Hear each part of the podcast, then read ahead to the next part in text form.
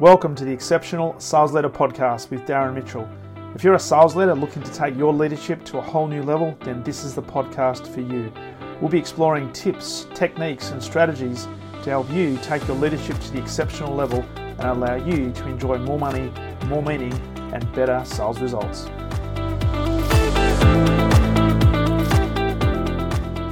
G'day, welcome back. Darren Mitchell here, and you're listening to another episode of the Exceptional Sales Leader podcast coming to you on this Tuesday, the 13th of September 2022. Trust wherever you happen to be in the world, you've had a phenomenal weekend and you have started the week very, very strongly on this Tuesday. Uh, yesterday was Monday, of course, 12th of September. Didn't get a chance to record a podcast because I was running a workshop with a phenomenal group of human beings, which was uh, which was fantastic. So uh, first episode today, and as we begin, uh, begin, begin, got to get my English right. As we begin the week, begin a brand new week, begin this podcast. A key reminder that if you uh, have you been plugging into the podcast, and if you haven't yet subscribed to the show, then please do me and do yourself a favor by pressing subscribe on the platform that you're listening to, but also think about if you're on the Apple platform, press the little three dots on the top right hand corner of the screen and press follow, which will enable me to let you know when new episodes are up and ready to be digested.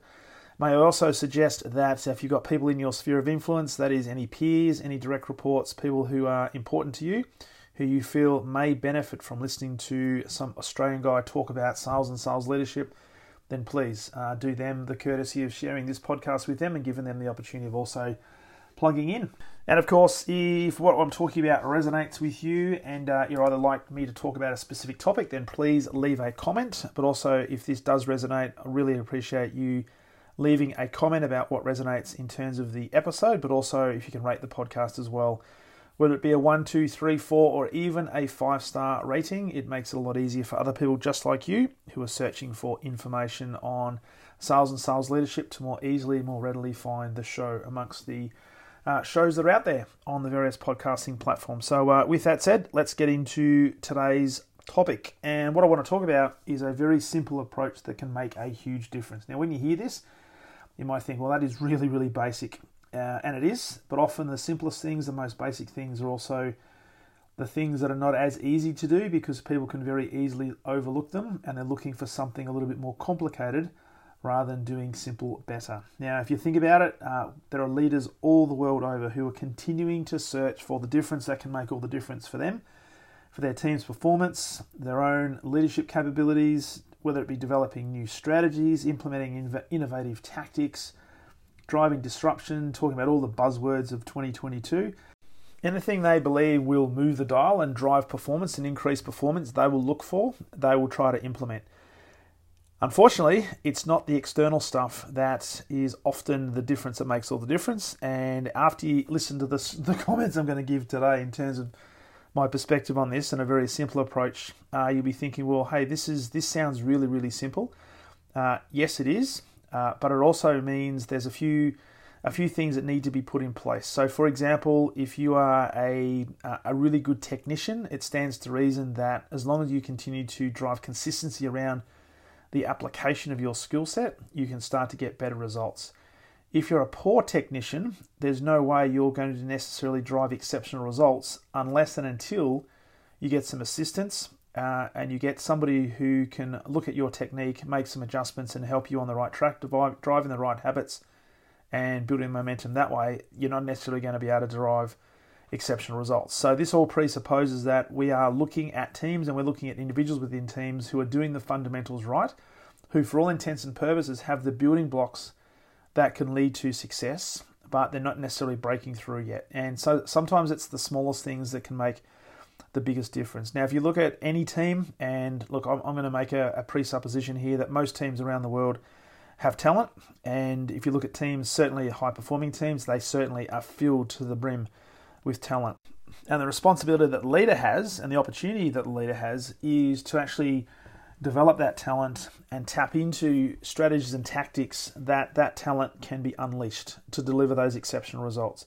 However, when you look at these high performing teams and analyze their performance, uh, and whether it be high performing teams or also high performing individuals across any industry, whether that be sport or in business, there is a simple approach that is employed that makes all the difference. And it's the power of one more. Such a simple yet a powerful strategy. Now, when you hear that, what are you thinking? Power of one more. What does that actually mean? Well, as I said before, it presupposes that any any high performing team will have people in there who have talent, who have capabilities, who have high levels of skill set, and therefore competency. And it's often been said, particularly in the sporting realm, and one of the one of the mean, the, sport that I'm very passionate about is AFL footy, and so I'm very close to AFL, very close to the female side of AFL and also look at uh, and talk to people who are who are scouting for talent, whether it be at the local level but also at the elite level.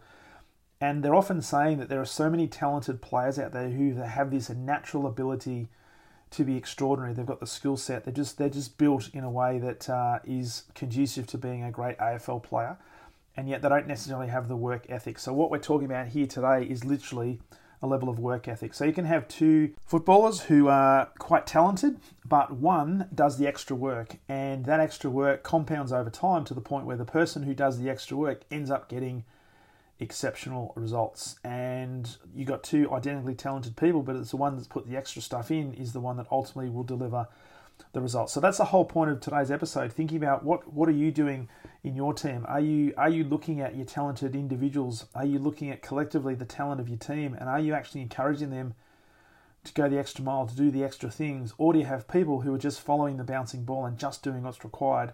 And just getting the results based on doing just what's required. And so, this really is a simple approach. Now, when I look at uh, some of the AFL uh, greats, and, and probably in the last probably eight eight to ten years, there's no greater than uh, a guy called Dustin Martin. And if you look at Dustin Martin's history and what he used to do, even back when he was playing local footy in Castlemaine here in country Victoria, he would be renowned for being the first person at training and he would be the last person to get off the training track while everybody else was just doing the normal things he would be practicing, he would be doing one more session, he would be kicking one more goal, or be practicing for one more hour after everybody had gone so he could practice his skill set because he knew that he was doing the extra work and that extra work would compound over time and pay dividends either at the local level and certainly when he gets to the AFL, should he get to the AFL, and he was always probably destined to do that because of his talent, he knew that the investment he put into that work was going to pay dividends down the track.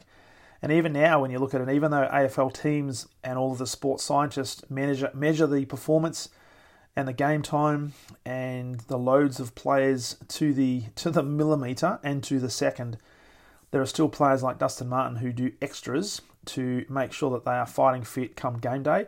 So when the heat of the battle is on, they can be relied upon to step up at that moment, knowing that they've done the work and they've done the extra work where everybody else, all of their peers, have not done as much work as they. So it gives them a huge amount of confidence.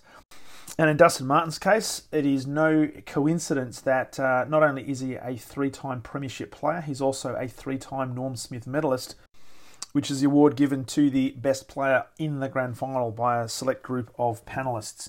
So this this simple simple yet powerful strategy of one more is applicable all over the place, and I'll, I'll make this relevant to sales in a second. But being a sports nut that I am, I always uh, look at sports and uh, draw the parallels from sports and how we can apply this in exceptional performance, and how can we, how can we apply this in business and certainly in sales. So, uh, if you haven't been listening for long, I used to be a golf addict and I used to play golf many times a week, played competition golf, got my handicap down to around about nine, maybe ten, and uh, I'm not sure when I'll get back to the get to playing. But uh, it's been I think 14 years since I've actually held a golf club and, and hit a ball. But uh, one day I'll get back. But I was an avid golf nut. But what's really interesting about this, it's the if you look at the professional golfers and the elite golfers, and they're all equally talented. They're all professionals because they've got a handicap around zero, so they play off scratch, and sometimes lower than that because they're that good. But when you think about the power of one more, it's the professional golfer that practices for one more hour after their competitors have stopped. After a practice putting session, they will practice just and give one more putt. They'll actually make one more bunker shot. They might actually do some preparation for one more hour. It's the power of one that will compound over time. And it's not just an ad hoc thing, they do this constantly. So every single playing session or every single practice session, they'll do one more. So over time, it actually ends up being significantly more practice than all of their competitors are doing. The professional tennis player who plays one more set in practice, or one more game, or even one more serve, one more backhand, one more stroke that will help them implement a high level of skill set and a high level of competency. If you look at boxing, it's the boxer who trains for one more round, and one of the most famous boxers on the planet, Muhammad Ali, used to always be quoted as saying, "You'll never, you'll never win a heavyweight title fight in training, but you can certainly lose one in training." So this was his approach to training. He'd be doing extra work all the time. One more sit up, one more round, one more this, one more that, one more skip uh, one more hour, whatever it took to him to be absolutely prepared that when he got into the boxing ring, he knew not only had he done the work required, he'd done more work than what was required, and in many, many cases, if not all cases, he'd done more work than his competitor, which gave him again a huge boost of confidence. And that's one of the reasons why he was always talking about him being the greatest because he knew the amount of work that he did because he was always doing the extra. It's the triathlete who pushes themselves in training for one more kilometre. They'll get on the bike for one more kilometre. They'll run one more kilometre. They'll uh, they'll swim for one more lap, knowing that that'll also compound. As we've already talked about, professional AFL football player who undertakes one more training session each week, and when that compounds over a season, that is a huge amount of extra training. That uh, as long as they manage their injury and manage their uh, loads, that uh, can make the difference and makes all the difference come game day. And it's the soccer team who conducts one more hour of practice every single week, hitting one more shot into the back of the net or practicing on their non preferred side one more hour so as to build up strength and build up capability to leave their competitors guessing on game day when their competitors think, well, this person's normally a right footer. All of a sudden, they're going to be on their left foot and they're going to bamboozle their competition. So it's always looking for the extra, the the additional edge, the thing that's going to make the difference and all the difference, particularly in heat of the battle. It's the one percenters, and we talk a lot about in sport, in particular, the one percenters that compound over time, but also this this relates to business as well. And certainly, how does this relate to sales? Well, it's the one percenters that also make the world of difference in sales. Also, it's when you look at your salesperson, it's the salesperson who makes one more outbound prospecting call. So if you've got a team of business developers, of hunters, and they are they've got a, a rhythm around how they're prospecting. It's the salesperson who does one extra uh, per day or one extra per hour that over time build up with consistency will compound to the point where they will get extraordinary results compared to all of their competitors.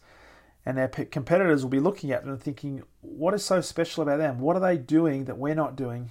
And they'll be looking, unfortunately, in the wrong areas, thinking they're better than us uh, they've got lucky, they've got better prospects, they've got better leads, whatever the case might be. It's not that at all. It's the power of them doing one more thing when everybody else is stopping. They're going for one more. And it's the salesperson who does that, who's prepared to do that, who's prepared to receive one more rejection from a customer. It's the salesperson who connects with one more future ideal customer on LinkedIn. It's the one who sends one more LinkedIn message or one more email. It's the sales leader when it comes to reflection. They spend one more hour of reflection on what is important and what is working and what's not working.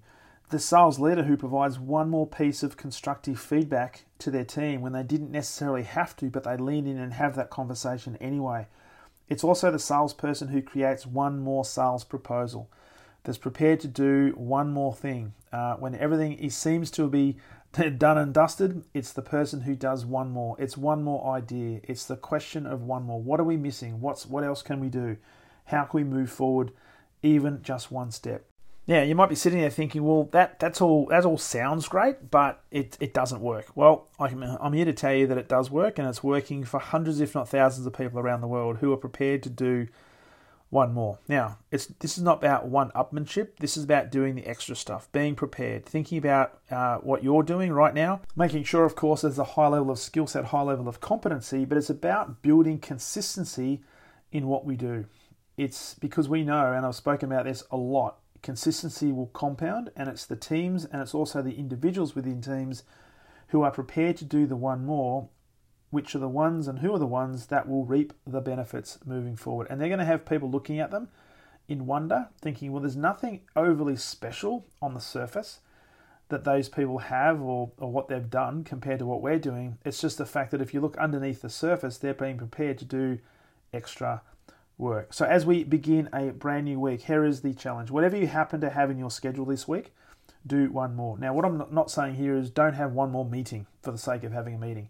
Make it uh, discretionary, of course, but think about what are the things that are moving the dial forward for you and your team, and look at those specific activities and do one more of those each week or each day this week and do one more. Go one step further and just watch what happens. It's a simple approach, but I guarantee it will deliver significant outcomes. So that's the challenge for this week the power of one more. Really, really simple concept, but a concept nonetheless that can deliver extraordinary results if we maintain a level of consistency and we maintain that level of consistency for a period of time because just one just doing one more call per day in the short term may not necessarily get the results that you're looking for, but I guarantee you one more call per day over a week is is say five more calls over a month is an extra 20 calls over a year is a big difference. And think about this, you may not necessarily be getting in the short term the extra results, but just think about the muscle that you're building around that particular discipline that will pay dividends a lot quicker than your competitors. And that is the difference. That will make all the difference. So I trust that message makes sense and I trust that message helps and resonates as we launch into the brand new week. And uh, as a reminder, if you are ready to work together and uh, you'd like somebody to be holding you accountable and helping you create an extraordinary and exceptional sales leadership environment where your team is exceptional at what they're doing. They're driving sustainable results, replicable results, but in the process, you are having an absolute ball with what you're doing, driving up your level of significance, meaning, but also, you know, maybe making some extra cash along the way in terms of increased revenue, increased sales, increased commission. Not that it's all about that, but more importantly, um, having a high level of satisfaction in what you're doing in terms of making making a difference in the world, but also making a difference in the lives of your sales teams, but also your key customers. If you'd like to work together and allow me to help you do just that, then I'd welcome that conversation. Simply go to leadwithdarren.com, pick a time, we'll jump on Zoom, have a conversation about what sales leadership is looking like for you, what exceptional sales leadership also looks for you because sometimes it means different things to different people. So, uh, more than happy to have that conversation, map out a plan, a strategy, a roadmap, and then get uh, get to work. And we can start working as early as this week. So, very much look forward to that conversation. Thanks once again for plugging into the podcast, and I very much look forward to sharing with you on the very next episode of the Exceptional Sales Leader Podcast. All the best.